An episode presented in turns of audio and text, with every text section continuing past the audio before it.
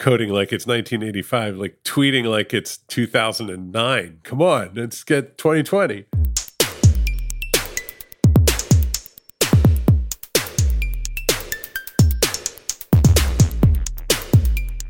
Are you spending too much time debugging instead of writing cool new features? Want to debug up to 40 times faster? Embold's code quality engine will not only pinpoint exactly where your bugs are, but also tell you which ones you need to fix first. Find out how at embold.io slash bettercode.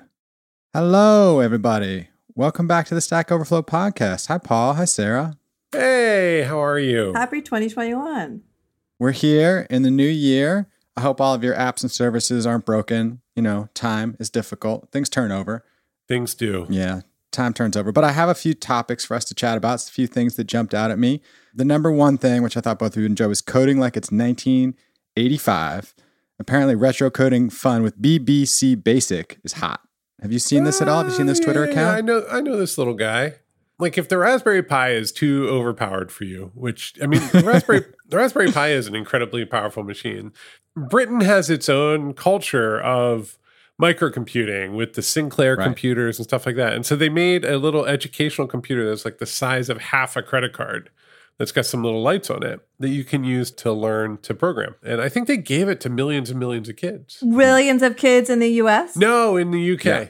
yeah, what's the relationship to BBC, the broadcasting? Well, because the BBC is a beast. Like BBC Micro was an early computer. I mean, they they have always been on the the forefront. Actually, a lot of the early influential web people that came out of the UK were former BBC people because they oh, that's, that's, interesting. oh yeah because they they got early into the web. They were big adopters of And Rails. you get you get a little bit of tax when you sell every like TV or computer, and then that goes flows back into making that stuff, right?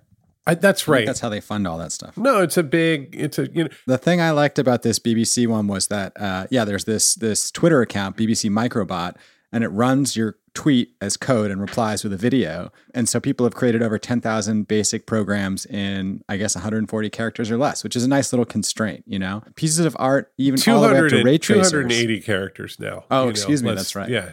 Oh, it's so interesting. Look, this bot has like 7,000 followers and people tweet Mm-hmm.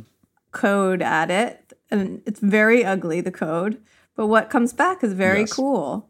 Yeah, I like it. It's kind of like um It's like an our code golf, emulator. you know, you got to like squeeze it in there. Yeah. Well, I love that you can tweet at it and get an animation back. That's very yeah, that's awesome. It's like the world's this is the world's worst supercomputer. This is like the absolute wrong way to do client server sort of based programming, but it's it's pretty great. Yeah, when you're ready to upload and get the enterprise edition, just tweet it at us and um, we'll get that wrapped and send it back to you. Yeah, no, somebody wrote a ray tracer. That's wow. Okay, I, this is very good. So I love these little code golfy things, and actually, what I love are the I love little constrained environments where you can think thoughts about programming that aren't the regular thoughts that you think. Like the regular thoughts you think are, I need to parse the HTML on two million web pages in order to extract key values and put that into a SQL database. Yeah, right? and this stuff. is like. I want to make 3D letters dance, and I only have five five lines to do it. Oh, there was one. I'll look it up while we're talking. There was a, a one in JavaScript that was like this. It was like a two. You had 140 characters of JavaScript, and it, it's a little tiny constrained environment where you can only really set a few variables. And hmm. so anyway, this stuff is great. I love this stuff. Well, so I can speak for myself that those things have really. I feel like I kind of start from the place of, but does it scale? You know what I mean? And to, for any of these, the answer is no. But there's a lot of really amazing art online built by coders that never think that question, like never are considering answering that question, just want to do something cool and walk away from it. And Paul, I find that you really that that's something that you do a bunch. You just do something cool and then you're done.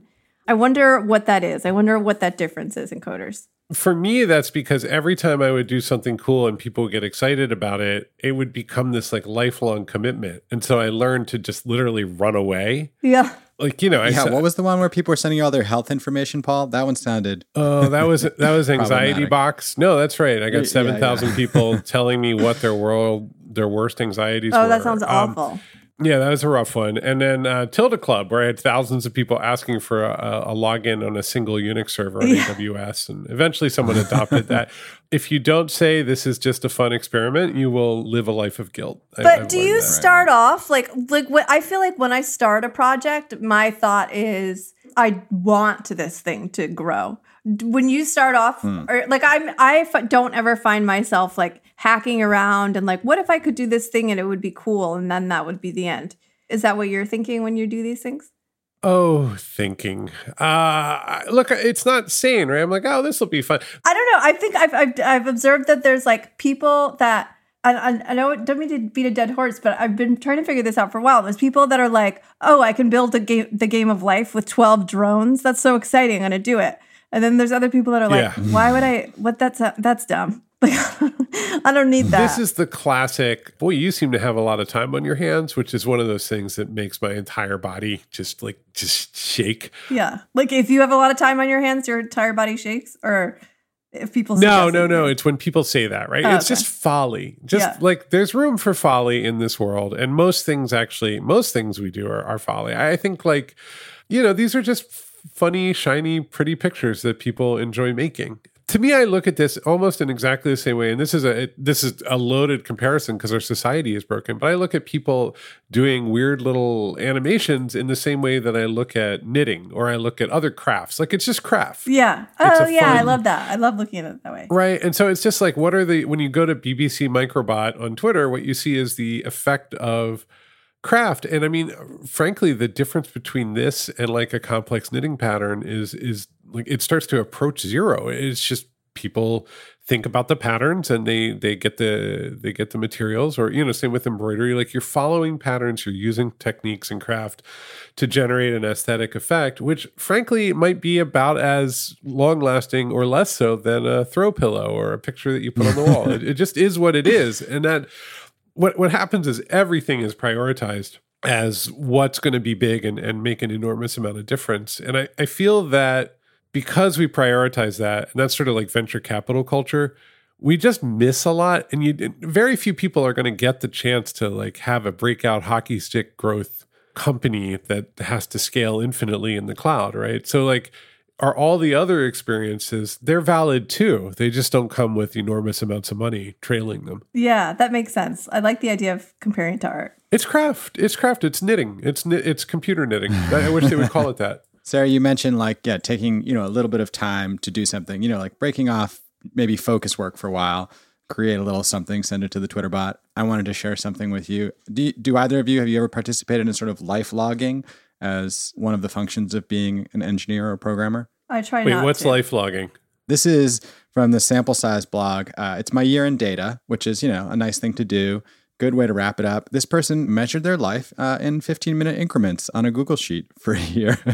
They have too much time on their hands. Yeah, this is another one of those things where I'm like, yeah, this No, is I mean- always really interesting. I think uh, this is something. Being in this field for 20 years, I've seen. I mean, this is excellent, and uh, this is what this person done is, is done is great, and I, I bet it has benefited their life a bunch to learn these things. I've seen lots of iterations on this in the last 20 years. I think the real challenge when you end up with a picture. So one thing that they did is they pulled out 15 minute intervals uh, and color coded them of their life for a whole year.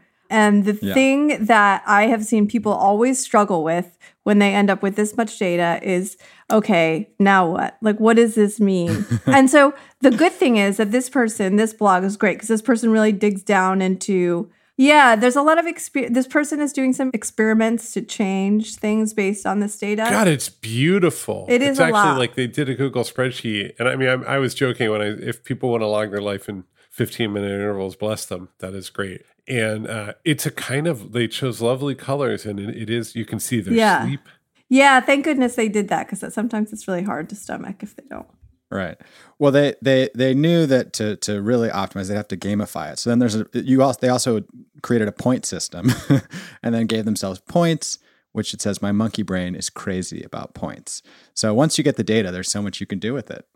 So, you know, what is the fundamental I'll go meta for a second, and because I, I think about this a lot, right? Like I, I think whenever you start to do things repeatedly on the computer, you kind of do start to quantify a little bit. And you look at your GitHub commits, and you look at like you look at the amount of email you receive. Like we all have a sense of of generating all this data, and this person did something about it. And frankly, they, I've seen this done a lot before, but they really have a great eye for color. Yeah, And thank so good goodness. for that. you know, just here's what I love about this is is you actually see it's it's a work of philosophy, right? Like it's Mm. what is the the purpose of a human. And because the computer lets you track 15 minute intervals, you can see them sort of categorize themselves as to what they are and what they do. And so, you know, human function, the boring stuff I need to do to stay alive, showering, making food, eating and things like that on trips, also setting tents, etc. And so like you see this person is using the computer to interrogate the actual meaning of their life as they live it. I mean, we all have ways of doing it. Asking the computer is one of them. that's right. Everyone that's right. has their own way. Yeah. I mean, I you know, I celebrate this. Where it gets risky to me is then you see, you know, I'm not going to read the hacker news thread, but then it's like everyone starts to out quantify each other. And yeah, um, I've seen that. you know, when all of the problems of data science get brought down to the human level, it, it gets really Right. tricky. Yeah, I appreciated your blog post, but have you tried wearing a Fitbit and correlating that to resting heart rate? Because otherwise, yeah, no.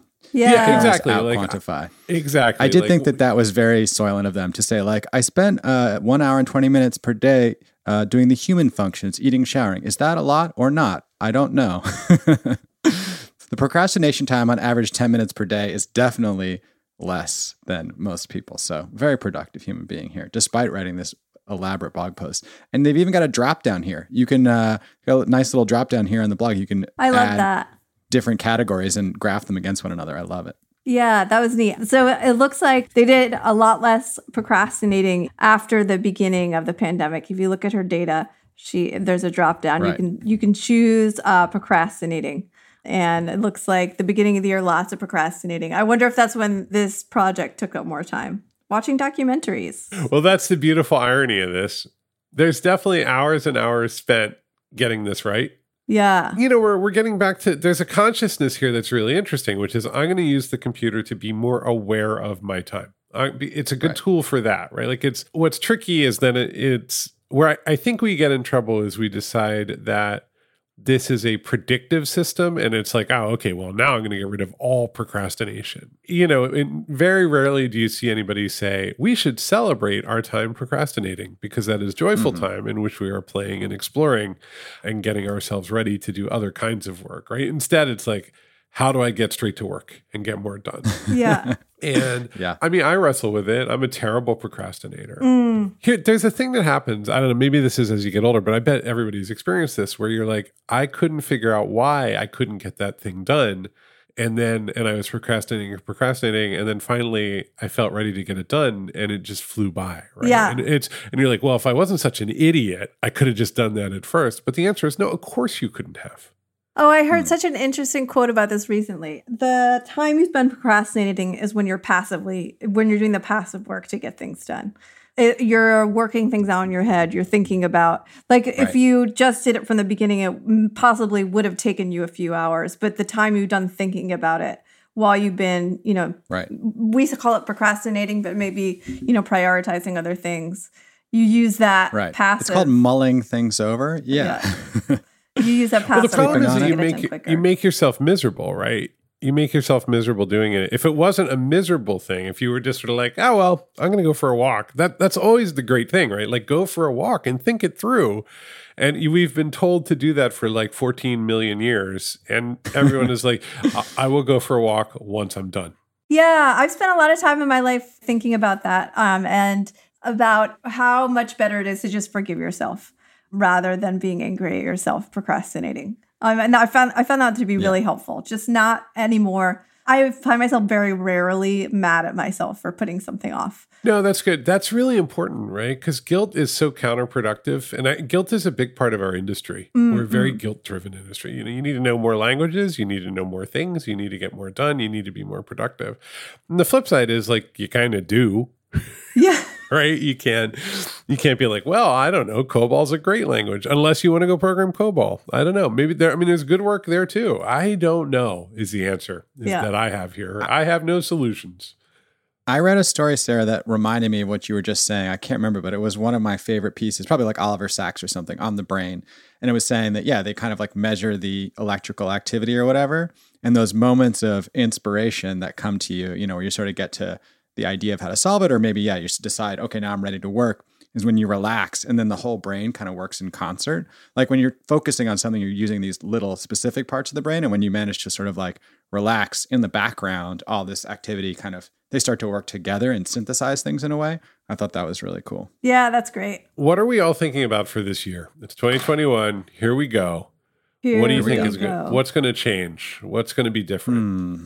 Well, I, I will say I didn't want to bring it up because we talked about at the end of the year, but I, I do have to bring it up. It does seem like I, I've been thinking that maybe crypto, this is like going to be an even bigger year for crypto just because with all the money printing and the devaluation of like fiat money, it feels like there's just such a strong cohort of people who are ready to like hold the line and get invested in this stuff. I don't know. For some reason, I've been thinking a lot about like, yeah, it's a little bit unfair when software is money because the people who make software are already quite well off. But like, I don't know. I, I've been feeling like Kinda there's going to it be a lot of that, Yeah, at least yeah, for the first rough. six months of this year. Money printer goes burr until it doesn't. Yeah, I like that I- tweet. look, I think you're the way that people react to and, and trade and deal with with especially Bitcoin makes that very realistic, right? Like they're going to continue to to double down. The thing that's wild to me is that you almost never hear the word blockchain anymore. Like everybody was like, no, no, mm. it's not about Bitcoin. It's not about Bitcoin. It's about the blockchain. That is where it's Yeah. exciting. That's where the action is. It's because people got tired Right. of being like, "What if we have my daughter's ballet recital on the bit chain, or blockchain?"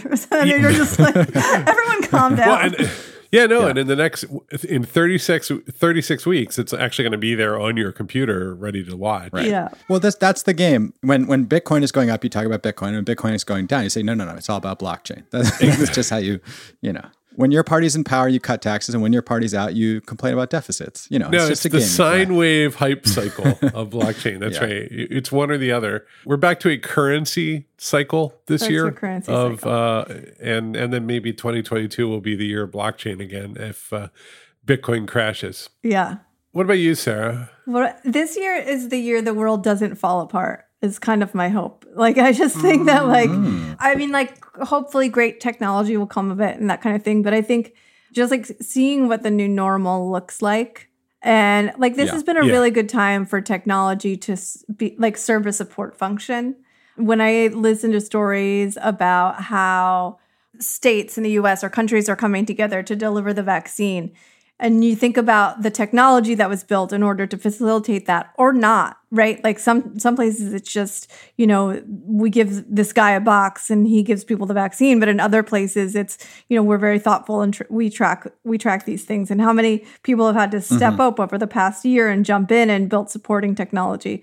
And so my hope is Right. that I see that continue and for technology to you know to help folks as they start to learn what the new normal is and maybe return to seeing family members and seeing it like that so this is the first year that i'm like kind of not really bullish on any particular technology um, but more like Right. looking into you know what will become what how can we make the world better or you know not fall apart this year I like it. Bullish on life this year. I like that combo too. Like there's an implication there of like sometimes it's giant databases and sometimes it's a guy on a bike with a notebook and and like whichever one's going to work is Yeah. the one we should go with. You know, maybe we're we're past the era of total techno solutionism. I mean, I, not in Silicon Valley, but in general, I, it feels like everybody's going like, okay, you know, we're going to use the we're going to use Google Sheets for some things, and then do other things just with by sending each other a couple emails. So yeah maybe, in maybe we're there. Israel, where they're doing really well, that that seemed to be the case because everybody has a digital medical ID, I guess. Yep. Um, and so they've been doing a really good job. But then, like you were saying, once you have that efficacy from the technology, they're like, once we finish with everybody who's supposed to come today to get their vaccines, we just go outside. And if there's a pizza delivery guy, we're like, "Do you want the vaccine?" He's like, "Yeah, give it to me." So like, Right. it frees you up to just do the the human stuff if your technology is working well. Yeah, that's right. That is true. You get your baseline done and then you go and you see what else you can do using those same tools. That's pretty that's great.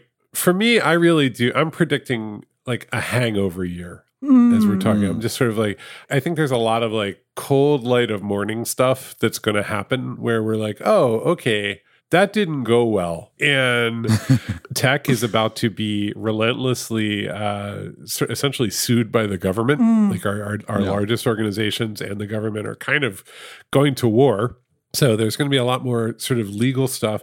But, you know, it's literally like the hangover. Like, wow, that was, woof, boy, that got out of control last night. Yeah. And then you're, you're kind of like, you're like, oh boy, it is a lot to look at right now. Like, just the light is too much.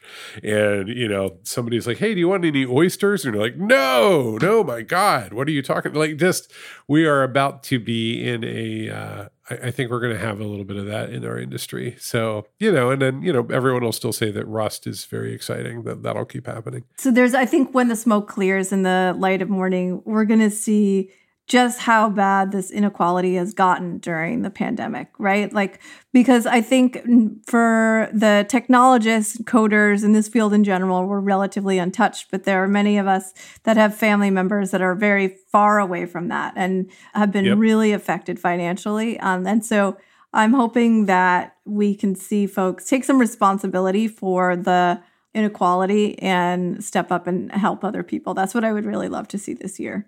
I mean, I think that it's just yeah, the conversation has changed, and you're right. I think after once the once things are in the light, there's just facts rather than conversations and debates. It's just Yeah. like wow, you know, pe- different communities got hit so hard by the pandemic. Tech didn't. Yeah. Tech got off almost got free, and so how are we going to bring that to everybody else? All right, I want to shout out a email from a listener because I promised myself that I would start doing that. I've been getting them and saying to myself, "Okay, this will be the episode," but we never get around to it. So, starting off 2021 right, uh, we got a great. We Yeah, got a we great, yeah, we're gonna dip it in the mailbag here. It's from Murali. So thanks for the email, Murali. It says, I was listening to the React Vue episode and Paul's frustrations about the virtual DOM. I recently ran into Svelte, which is a JavaScript framework which explicitly makes two different decisions to most no virtual DOM, tight coupling HTML, CSS, and JavaScript top to bottom. So maybe we'll talk about this in a future episode. I'll send you guys the links, but just off the top of your head, what do you think? Svelte.dev, it says here. Well, we've we used it uh, at work, and actually, people are starting to really like it at Postlight. If you go to textmoji.app, that is Oh, a I love Svelte app. Textmoji.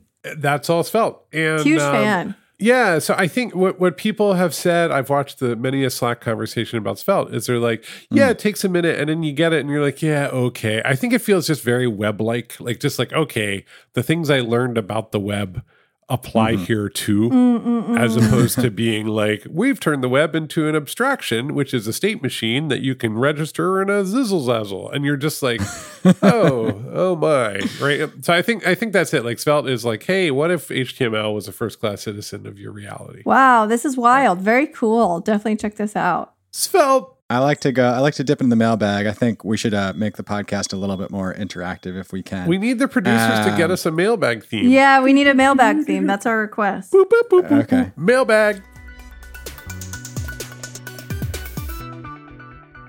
We have dozens of lifeboats. I actually noticed that this really picked up over the holidays.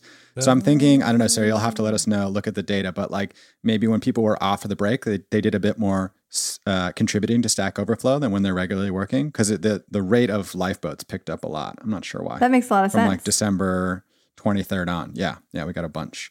So yeah, we can put a bunch of these in the bank. Uh, this is from koekenbakker, awarded December 15th, actually. R plots. Is there a w- way to draw a border, shadow, or buffer around text labels? You better believe there is. And we will include it with the code uh, in the show notes. All credits to Greg Snow. Thanks everybody for listening today. Like I said, you can always email us podcast at stackoverflow.com. And this year I will read from the mailbag. So if you have something to share, a cool language, a cool framework, a cool whatever you want to shout out, send me an email um, and we will try and get it on the show. I'm Ben Popper, Director of Content here at Stack Overflow. You can always find me on Twitter at Ben Popper. And I'm Sara Chipps, Director of Community here at Stack Overflow, and you can find me on GitHub at Sarah Joe. I'm Paul Ford, friend of Stack Overflow. Check out my company, Postlight.